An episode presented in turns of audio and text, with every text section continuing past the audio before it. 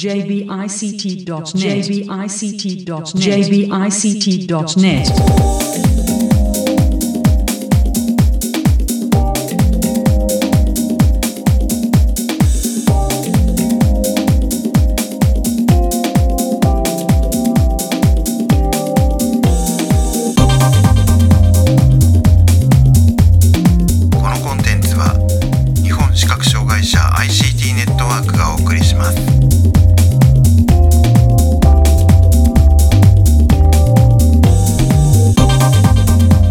んにちは。日本視覚障害者 ICT ネットワークがお送りするポッドキャスト。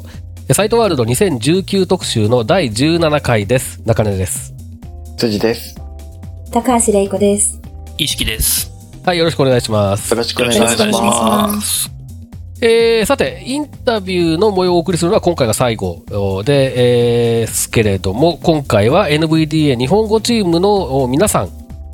まあ、えー、日本語チームじゃない人もいるな。まあ、なんか、日本語チームの定義が難しいって話もインタビューの中で出たりしましたけれども、はい。えー、まあ、日本語チームの皆さんというくくりで一応お話を伺ってきました。えー、これは、あの、取材に行ったのは僕一人ですね。はい。で、えー取材された人がもう一人いましたけれども、はいその人のことはとりあえず後で出てくるので置いといて、インタビューに応じていただいたのは NVDA 日本語チームの西本さん、えーサイボーズの小林さん、それから、えー NVDA 日本語チームの辻さん、はいこの3名です。はい。ということで早速お聞きください。サイトワールド2019、えー NVDA 日本語チームの皆さんにお話を伺います。えーと、じゃあまず、あの、簡単に、えーお一人ずつ、お名前と、えー何か面白いことを一言お願いします。はい。NVDA 日本語チーム代表、えー西本です、えー自分では株式会社シュワルタっていう会社を去年からやっていてちょびっとだけ犬の研究をしてますっていうのを今日ワンワンワンで犬の日だよねっていう話を雑談してましたあーなるほど。よろしくよろしくお願いします。はい。えー、とサイボーズ株式会社の小林です、えーと自分は NVDA の、えー、とチームではないんですけれども、えー、と今回、えー、とウェブサービスで、えー、と NVDA を使っている、えー企業っていうことで、えー、とお誘いをいただいて、えー、と登壇しましたよろしくお願いします、はい、よろしくお願いします。えーそしてあのいつもくだらないことばっかり言ってるあの辻です。えっと今日はですねあの NVDA 日本語チームというか NVDA 相談会というイベントの司会をやることになりましてでその関係であの今回ちょっとサイトワールドのインタビューにあんまりちゃんと回れてないんですけれども、えっと、今日は、まあ、この NVDA 相談会のお話をしたいなと思ってあの来ましたよろしくお願いしますはい、よろしくお願いします。辻さんはもう NVDA 日本語チームの一部ではあるんですか、はい、いあのい一部です。一部です。はい。一部一部っていう言い方もちょっとすごいこうなんかあのー、ななんて言うんですか。だ団員。団員。から補足すると、まあ、あの NVDA 日本語チームってなんかメーリングリストに入ればメンバーぐらいの今緩い制度で あのやっていてそういう意味ではあの一会員として、一メンバーとして辻さんには最近関わってもらってるんですけど今回、まあ、あの去年に続いてサイトワールドの中でイベントをやろうという話になった時にそのイベントの企画運営をするグルー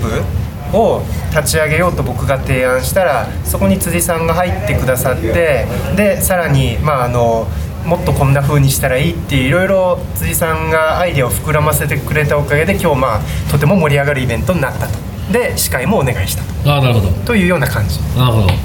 じゃあまああのーそれなりに NVDA にコミットしている人っはい。ていう,、ざっくり言うとそんな感じですコねコードは書かないんですけど。はい。書いてくださいそんなこと言わずに。はい。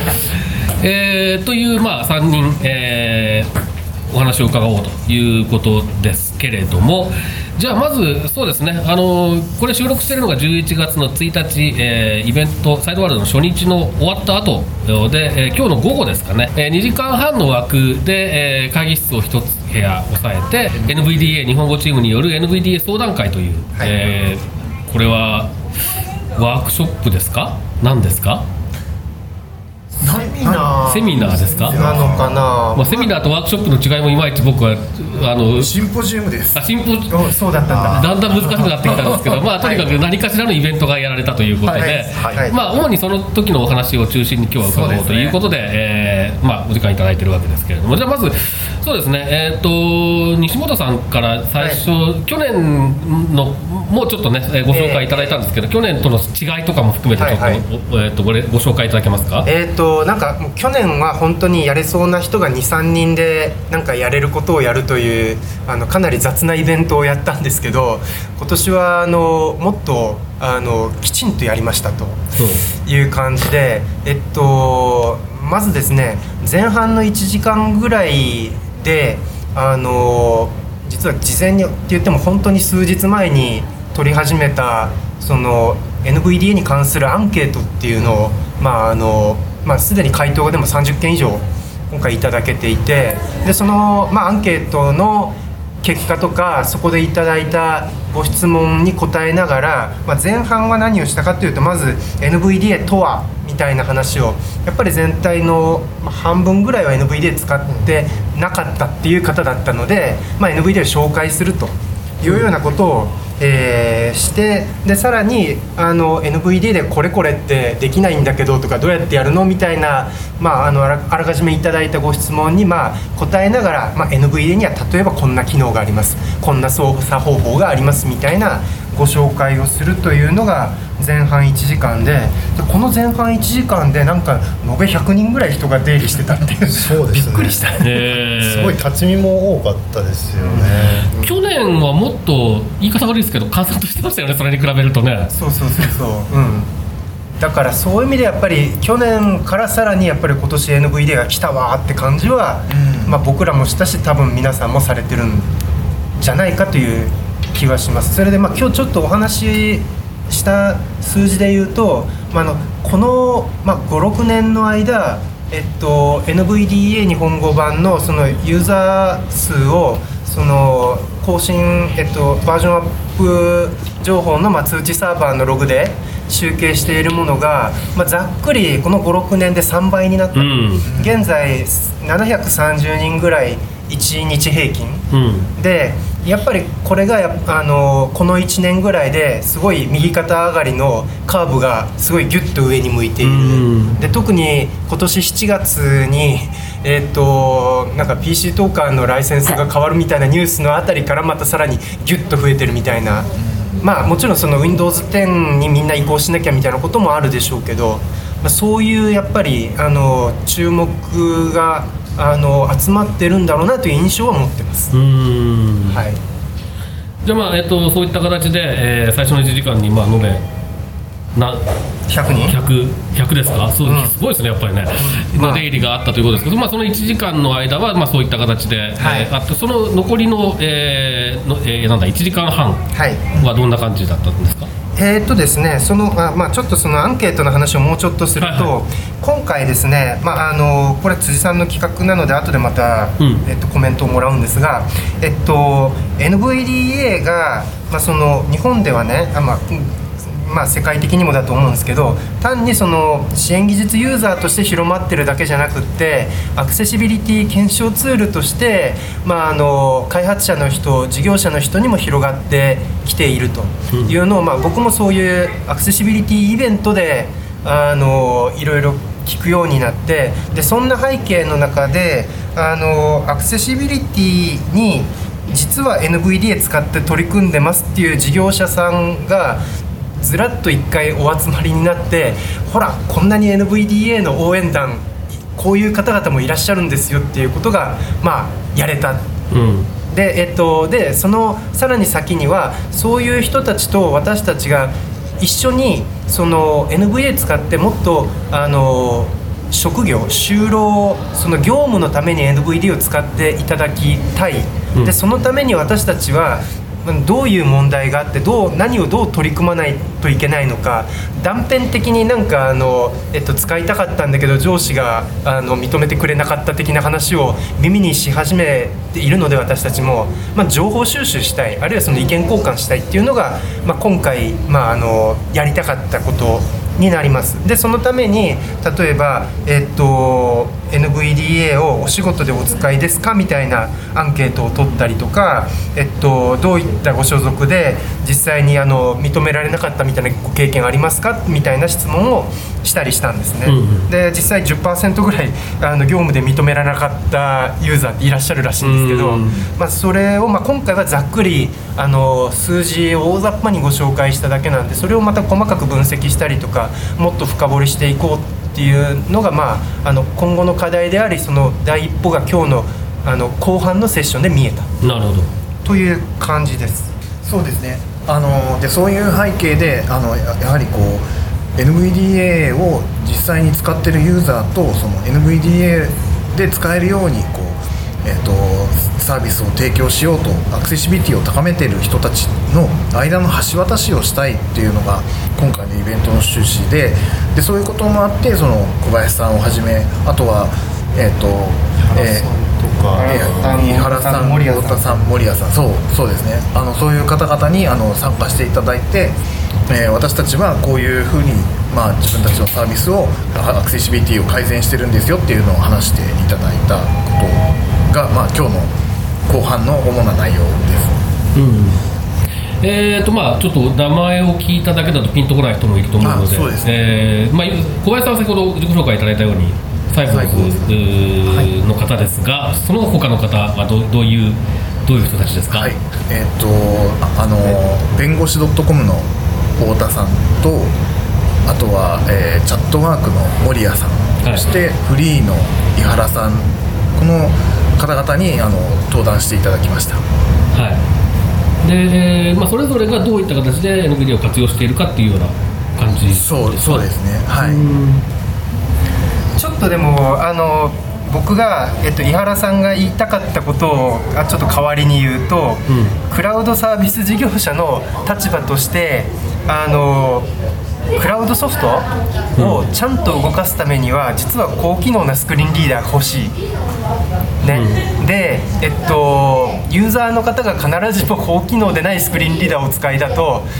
アクセシビリティすごい新しい技術をうまく使って頑張ってもそれが届かない。うんなので NVDA がそのユーザーの方に普及することにクラウド事業者のメリットはあるんだけどそうやって一方的にこっちの都合で押していいものだろうかちょっと現実と向き合いたいみたいな みたいな感じだ。なるほど。はあはあは。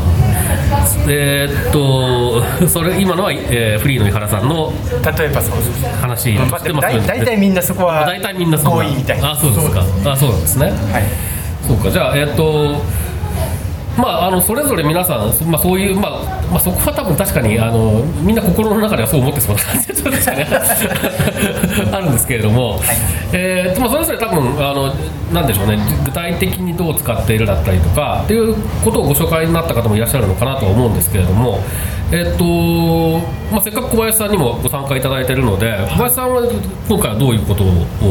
紹介ごし、えー、とお話になったんですか？そうですね。まあ普段自分がやっているまあ、社内外の啓発活動の話とかももちろんしたりあとは製品の改善活動の話をしたりしたんですけれども特にまあその中で NVDA に関係しているところだと,、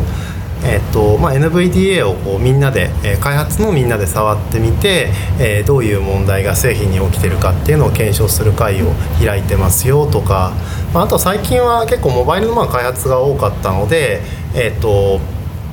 ボイスオーバーの対応とかがえースクリーンリーダーとしては多かったんですけれども、まあ、今後モバイルの開発も落ち着いてきたので結構 NVDA の検証も頑張っていきたいですみたいな話をしてきましたね。はい。うん。ね。あとはそうですね。あの、えー来年新卒で、えー、と全盲の NVDA のユーザーの方というかが、えー、と入社されることになったので、えー、とその方と一緒に、えー、と製品の改善を進めたいねっていう話もしました。うん僕の印象ではあのそれ以前にあのまずこんなクラウドサービスがあるんだっていうことのご紹介そのものがなんかあのなんですかね、えっと、新鮮というか新しい情報だったっていうあの来場者の方もいらっしゃったような感じでした。つまりそのなんですかね、えっと、例えばあのクラウドサインで言えば電子契約を使うと、その PDF さえアクセスできれば契約が自分の自力でできるとかですね。あのグループウェアみたいなものもアクセシビリティに配慮されていればあのみんなが仕事に参加できるんだとかなんかそういうサービスそのものがアクセシビリティにつがつながるようなものがそうやってあのできてるんだとかあるいはその古いものに比べてここで紹介されているものはアクセシブルに配慮されたモダンなサービスなんだみたいななんかそういうことが伝わった感じが僕は聞いてて思いました。そう特にあの中で出てきたそのフリーのあの井原さんの発表の中で出てきた中根さんが実際に勤怠打刻をしてる動画とかあとは、えっとあそれが2種類多分出たんですけれどもそういうのもあの会場の人たちの中にはやっぱり自分たちはそのすごいあまあ、不便な環境でその勤怠打刻とかもしなきゃいけない状態なのにあのこういう環境があるのかっていうのはすごいおおって感じだったみたいな印象でしたよね。サービスそのものに対して興味を持っている人がすごい多かった印象がやっぱりありましたね、うん、そうですね、あの今日のその、まあえー来場者来場者層っていうのはどんな感じですか、まあ、まずまずそもそも、えー、と若い年齢層的な部分とあとその、えー視覚障害当事者かどうかっていう部分とでどどれぐらいのどんな感じの割合だったっていう印象ですか？あーまあ当事者の割合はちょっとどんな割合なんだろう。でも半分ぐらい。あ少なくとも半分はいたと半分がいらっしゃる半分以上いらっしゃるかな、でもでもその前半後半の多分大きな違いはね、前半は割と若い人も含めて NVDA の情報そのものを欲しいってはいはい。いう感じで、最新情報とかそうそうそうそう、はい。それで後半はもうちょっとなんかあの私はえっとなんかあの就労に関するなんか議論がしたいとか、議論に関わりたいとか聞きたいみたいな、ちょっと人は前半ほどではなかったんですけどちょっとなんかすごい人生のベテランみたいな人があそうそうこれからはこうやって動くべきだみたいな、すごい僕たちに戦略のアドバイスをしてくださったりとか、うん、なんかすごいいい感じになんかあのすごいなんか前向きなねパワーを感じましたよね。ね。えーとまあ、あの僕はちょっと、えー別の取材で全然顔を出せなかったし去年も、えー多分西本さんからお話を伺ったっていう程度なんですけれども、はい。まあ、お話を伺ってる限りでいうと随分そのなんて言うんでしょうね NVDA のその受け取られ方みたいなものがここ1年で結構大きく変わったのかなっていう感じもするんですけど、そういう感じはありますか？実際。うん、なんかその可能性はやっぱりまず100人来たっていうのが、うんまあ人数ですよねまずね。うん。びっくりではあったし、ん。そうですね。かなりあの、うん、やっぱり手段 NVDA がやっぱり手段としてなんかユーザーの方にもに認知されていて、まあ、この会場には確かに NVDA ユーザーじゃない方もいっぱいいらっしゃったんだけどでもあの今日の話聞いて勉強したくなったんでどうしたらいいですかみたいな方も声かけてくださったし。それこそその、えっと、来場者の方に NVDA を紹介するためにあの NVDA 日本語チームの人たちが作ってくれた CD があったんですけどそれの人気の高さからもやっぱそのまあもちろんインターネットからもダウンロードできるものだったりするんだけどぱ NVDA これからやってみようっていう方のなんかなんていうんですかねあの情熱というか、うん。感じる回だったと思います。もう全てはけてましたもんね、うん。CD 30枚は30セット作って、うん、なくなっちゃった。しかも前半の休憩時間でなくなっちゃった。へえすごいですね。うーんそうか。だから一つはやっぱりその少し前にその WebAIM のスクリーンリーダーサーベイの結果が出て、はい。その NVDA が、えっと JAWS よりも少しだけどユーザー数が増えてるよっていう話、まあ、だから、えっと一番使われてるスクリーンリーダーになりつつあるよっていう話が出た時にだから NVDA っていう単語がやっぱり注目をある程度集めたのかなっていう気はしてるんですよね。そこに NVDA 相談会っていうイベントが来たので、あのじゃあちょっとせっかくそのサイトワールド行くんだしちょっと寄ってみようかみたいな感じで来てくれた方もいらしたんじゃないかなと思ってて。うん、そういう意味ではいろんなこうなんかタイミングが、ね、重なっていい結果が生まれたのかなっていう気がしてます、そうですね。僕からすると本当に7年8年 NVDA とはこういうソフトでこういう機能があります。こういう操作ですってご紹介しててもうこの話しなくていいだろうっつってもやっぱり全然そうじゃなくって今日初めて NVDA を知ってあこういう機能があるんですね分かりましたみたいな。やっぱりそういう人にもう毎回毎回ゼロからきちんと説明する努力をもうやっぱり続けないといけないということを改めて思い知ったっていう、はい、えーっと小林さんは多分こういうこれこれぐらいの数の、えー視覚障害当事者に対して話すチャンスとかも今まであんまりなかったんじゃないかという気がするんですけど。ほとんどないと思います。ではい。まあその話の内容とかなもそうですしあとその後のまあやり取りだったりとかなんか、えーっと特に面白かったとか印象に残ったこととかありますか？そうですね。自分が思ってた以上にまあえっとサイボーズの製品フリーの製品とか、まあ、チャットワークとか、えークラウドサインとかじゃなくても結構ウェブサービスをいろいろな人が、まあ、NVDA 使って使ってますみたいな話とかも聞けたので、結構、えーこの会が始まる前までは割とこう業務だとそういうのを使うのが厳しいんじゃないかみたいな話もあったんですけれども、結構話してみると選択肢としてはなんか広がってきてるのかなっていう印象を自分は受けました。あとは、えーっと結構いい話もたくさん聞けて昔こう使えなかった製品でもこう数年後また、えーつけ使ってみるとちゃんとスクリーンリーダーで使えるように改善できててよかったですみたいな話も聞けたりとか、あんまそういう話って入ってくることがほとんどないので。そうですね、あの僕たちのその当事者の横のつながりではね、あの時々そういうのが流通することがあるんですけど、その輪から出ないことの方が多いかもしれないですね、それはね、意外と。それがそういう話が実際のその開発者とかその、えっと、サービスに関わってる人たちにちゃんと届い届くあの時間になったっていうのはすごくその、ね、お互いにとって良かったんだろうなってね。そうですね今そのお互いにって話がありましたけれども私たちも結構こう多分そのユーザーを知る努力っていうのを結構していて、それはチャットワークの、えー森谷さんから話があったんですけどもうツイッターでもうチャットワークっていうかあの単語が入ってれば全部あのサーチしてるのでとにかく声を上げてほしいみたいな結構おおっていう感じでみんなあそのぐらいサーチしてるんだっていうのが多分伝わったんじゃないかなと思うんですよね。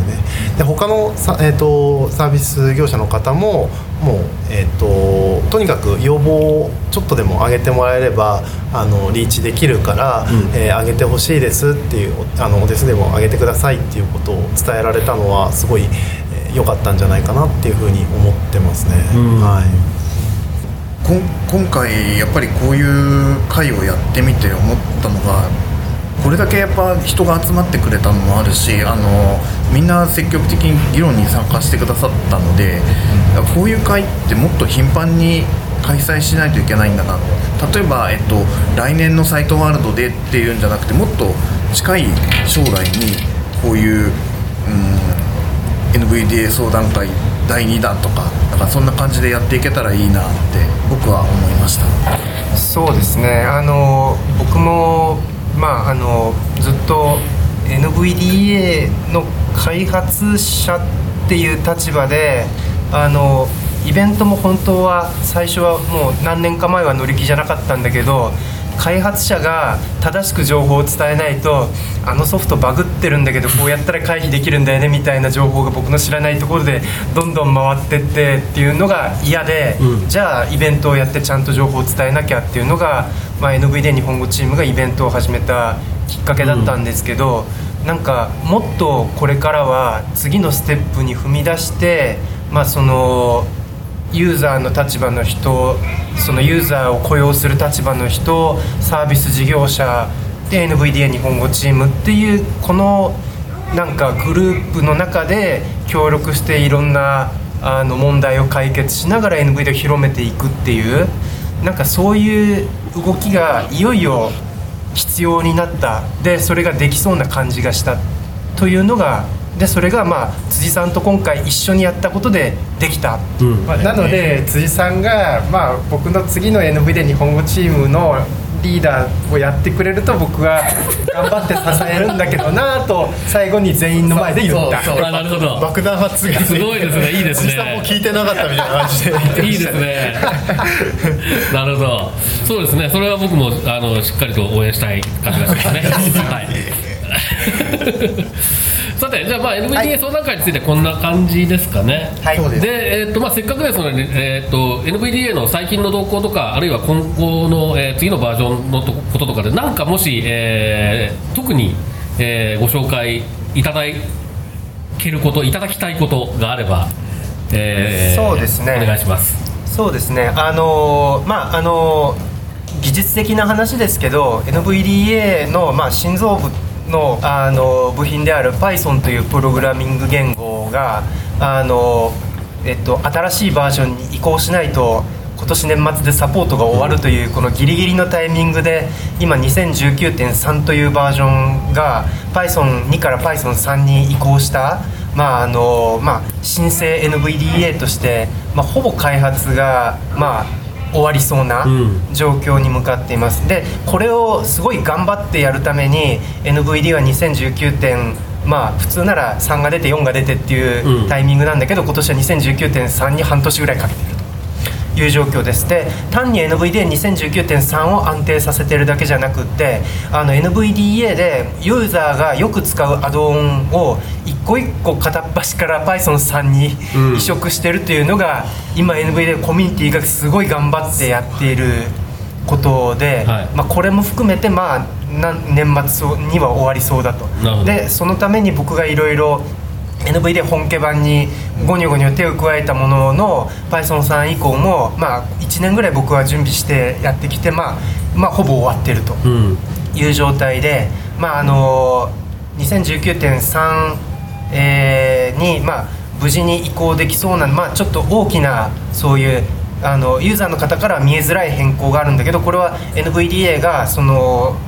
オープンソースのソフトウェアとして生き抜いていくために大事な仕事を、まあ、今回終わらせたというふうにご理解いただいて、うんまあ、あの今後もあの、えー、と安心して使っていただければと思います。これは日本語版に関してもあのもう影響が、えーそんなに出ないような状況まで持ってきて持ってこれてるんですか？持ってこれてると思います。気になる方は現時点で日本語アルファ版を触ってみてください。あもうアルファ版はもう移行済みのもの移行済みです。ちなるほど。ょっと最初はねだいぶ不安定だったんですけどまああのミックがねちょっとバケーション今年2ヶ月取っててそれが明けてから ガシガシあのなんか面倒くさい部分の不具合を直してるんでかなりもう2019.3アルファ版は安定してます。あそうですか。はい。まあなんかあのそうなんですよね。ユーザーから見ると Python のさあのバージョン番号が1個変わったぐらいでなんだって思うかもしれないけどもうちょちょっとでもいじったことがあると、はい。おやおやっていう、は 結構不安になる出来事ですけれども、まあなんとかなりそうだっていうことを聞いてそれはだいぶあの安心しました。はい。はい、あとは特に、まあ、やっぱりそれ、まあ、もうあとは特にっていうのもあれですけど、それが一番大きいのは間違いないと思うんですけれども、ああとは、えっと、NV アクセス NVDA の開発元の非営利法人だとしてはあの NVDA の公式教材をやったりとか、えっと、エキスパートの認定試験をやったりみたいなことをやっていて、えっと、日本から NVDA エキスパートを取れた方が4人ぐらいになったのかな。今日会場に2人いたけどね。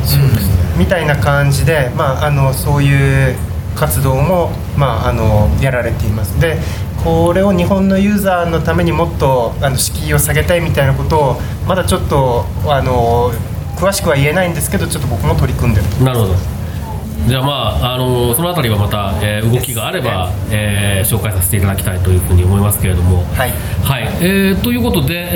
えーっと主に、えー今回の NVDA 相談会とそれから、まあ、NVDA の最近の動向ということでお話を伺ってきましたが皆さん特に言い忘れたこととかぜひ言っておきたいこととかありますか？はい辻さん。とですね、えーっと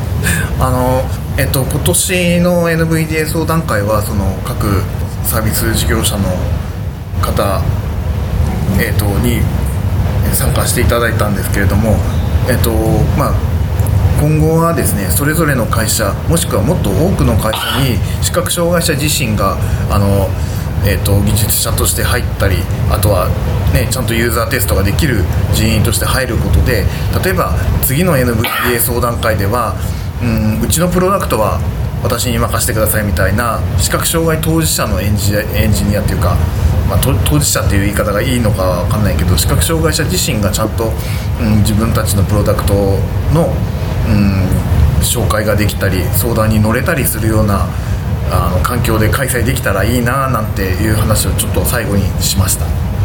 まあ、繰り返しになっちゃうかもしれないですけれどもやっぱりサービス事業者の人はすごく声を求めているところがあったので今回の本当にイベントはすごいいろいろな意見ももらえたし実際にユーザーさんと会う機会っていうのが、まあ、それぞれのサービス事業者の人たちであったのでそれがすごく良、えーと、かったなっていうふうに思います、うん、で、まあ、実際に会わなくても、えーと、サービス事業者の人って声をずっと収集しているので、えーと、どこかで多分コネクションを持てると思うので、えー、使い勝手のいいところ悪いところを含めて意見を挙げてもらえると,、えー、と嬉しいなと思ってます。えーと、さっきの続きではあるんですが、えっと、今回あの NVDA を使ってで、まあ、だけじゃなくボイスオーバーもでしょうけどそのアクセシブルなサービスを作ってますという事業者さんの声がちゃんとユーザーさんに届いてでそれであのいやあの今日紹介されたようなサービスがアクセシブルなのでここれに変えてほしいこれを導入してほしいっていうふうにちゃんとユーザーさんが動き始めてるということが聞こえたそれがなんかあの僕は良かったなと思っています。それだからアクセシブルアクセシビリティを高めることがちゃんと商品を、ね、サービスを選ぶ選択の基準になってるっていうことも、ユーザーさんが今日語ってくれたしそれが事業者さんにも届いたし、まあ、そういうことがまあ今後も続いていくといいなと思いました。それから僕が最後にお話をしたのは、えっと、NV で日本語チームが、まあ、あのこれからもっとこういう活動に力を入れていけるためにあの今僕が、えっと、この78年間任意団体としてやってきた団体のその会員会則規約みたいなものをあの現実に合わせて、まあ、あの作り変えていってで、えっと、みんなこういうふうに動きましょうみたいなあの行動規範的なものもこれから決めていきたいと思ってで新しい、まあ、辻さんがリーダーをや引き受けてくれてかどうかともかく、まあ、新しいメンバーで、はい、あのこういうことをもっと盛り上げられるチームで動いていきたいっていうこの組織のリニューアル的なことを、まあ、あのこの1年間僕がもうしばらく課題としてやっていてこれで本当に当事者の人が中心になって動く NV で日本語チームが作れるかなっていうのを僕目標にしてます、うん、で僕はそれを支えていけるなんかなんだろう。ただの物好きだったりその自分の会社を、えっと、そういう事業として回していける人になれたらなと思ってます、うん、よろしくお願いします。はい、えー、ということでここまで、えー、NVDA 日本語チームから西本さんそれからサイボーズの小林さん、えー、そして次のリーダー。か はい。か辻さんの、えー、お三方お話を伺いました。ありがとうございました。どうも。ありがとうございました。ありがとうございました。はい、えー、ここまで NVDA 日本語チーム、えー、西本さん、えー、サイボーズの小林さん、それから NVDA 日本語チームの辻さんへのインタビューの様子をお届けしましたが、ということで辻さん。はい。何かその後動きがあったとかなかったとか。そうですね。はい。あの、一番大きな動きとしましては、あの、NVDA 日本語チームの代表、西本さんが、あの、辻にやってもらいたいなっていうお話をしてくださったんですけれども、こちらを受けしようかなという方向で、あの、動き始めております。はい。よ 素晴らしい。ありがとうございます。えー、本当に、あの、もう10年近く日本語チームから離れてたので、まだ右も左もよくわからないような状態なんですけれども、あの、ユーザーと、それから、あの、NVDA を使っていろんな、えー、自社製品とかサービスのアクセシビリティを高めていっている人たちとの橋渡しができるようなチームを作っていけたらいいなと考えております。いいですね。これはいつ、いつから、いつから代表ですか？えっとですね、これまだちょっとはっきりしてないんですけれども、一応、今の NVDA 日本語チームの役員の任期が多分来年の6月ぐらいまでだと思うんですね。なので、来年の途中から僕が代表に変わるような感じになると思います。なるほど。まあ、ますますじゃあ、アクティブになる方向を期待しておりますけれども。はい。はい。えーっと、まあちょっとその話はまた、後で蒸し返すことにして、えーっと、はい。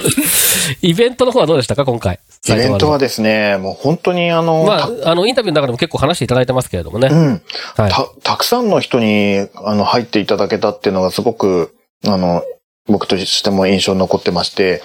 あの、やっぱりいろんな立場の人が、あの、NVDA を使ったり、興味を持ったりしてくださってるんだなっていうのを、改めて実感した、えーイベントでした。うん。まあ、なんか、僕は視覚障害のある、あの、知り合いがそんなに多くない方だと思うんですけど、でもや NVDA 使ってる人増えてるような気はするんですよね、やっぱりね。そうですね。僕の周りもちょっと使ってみようかなっていう人は増えてますね。うん。うん。あの、こう、上手であれ読まないんだけど、NVDA で読むのかなみたいな話から始まって。うん。うん。そうですね。で、だんだん読むよ、読むことが分かってくると、あ、じゃあもう NVDA でいいじゃんみたいな人は結構周りにいますね。そうですねう。ん。あと PC トーカーを普段は使ってるんだけど、これは NVDA だと読めますよとかいう話になると、じゃあ NVDA も使ってみようかなっていう方も結構いらっしゃるんじゃないかなっていうふうに。はい。そうですね。あの、以前にも多分、この、ポッドキャストのどっかで話したような気がするんですけども、複数のスクリーンリーダーを使い分けてる方っていうのが非常に多いんですよね。それで、その、うん。えっ、と、選択肢の一つとして NVDA を使ってくださってる方がすごく増えてるのかなっていう印象があります。そうですね。まあ、あのーそれこそね、その、えー Windows 7のサポートの終了だったりとか、うん。あと、PC トーカーの料金体系の変更だったりとか、そういうことももしかするとちょっと影響して NVDA っていうのを考えてみてもいいかなっていう、まあ乗り換えた人がどれだけいるかわかんないけど、考えてみてもいいかなって思った人は多分それなりにいるような気はしますよね。そうですね。うん、そうですね。まあその辺のユーザーの掘り起こしを辻さんがしっかりやっていくということなんだとは思いますけれども。はい。じゃあ、まあそんなわけで辻さん、はい。えー、抱負を一言どうぞ。そうですね。あの、うやっぱり NVDA って、あの、本家の NV アクセスの方での開発もすごくその、速いスピードで進んでますし、それを日本のユーザーの皆さんにもいち早く使ってもらえるように提供し続けていくっていうのはすごくその大変な作業だなと思うので、えっと、なるだけタイムラグなく、すあの、NVDA を日本の皆さんに提供できるような環境づくりをしていきたいなと思います。いいですね。素晴らしい。まあ、あの、えーっとね、多分去年の NVDA 日本語チームのインタビューの後のコメントで僕言ったんだと思いますけど、うんやっぱり日本でも、えーこういうグループは当事者、障害当事者がドライブしていかないといけないだろうなっていうのはずっと思っているので、うんうん。まあ、辻さんにかかる期待は、山よりも高く、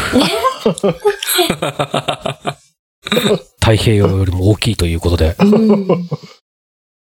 はい。はい。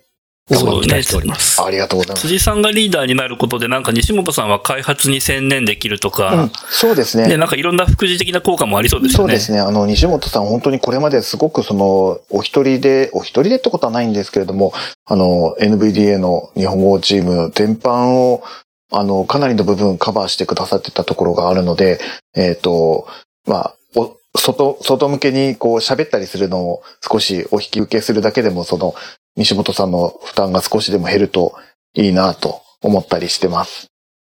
はい。大いに期待しております。ありがとうございます。期待しております。はい、えー今回は、えー NVDA 日本語チームのインタビューをお送りしました。そして、えー辻さんの追加インタビュー をお送りしました。サイトワールドの2019特集ですけれども、えー冒頭にも申し上げたように、えーインタビューをお送りするのはこれが、えー最後ですけれども、えーもう一本、えー全体を総括する回を配信する予定でおりますので、えーそちらもお楽しみにしてください。えーではまた次回です。さようなら。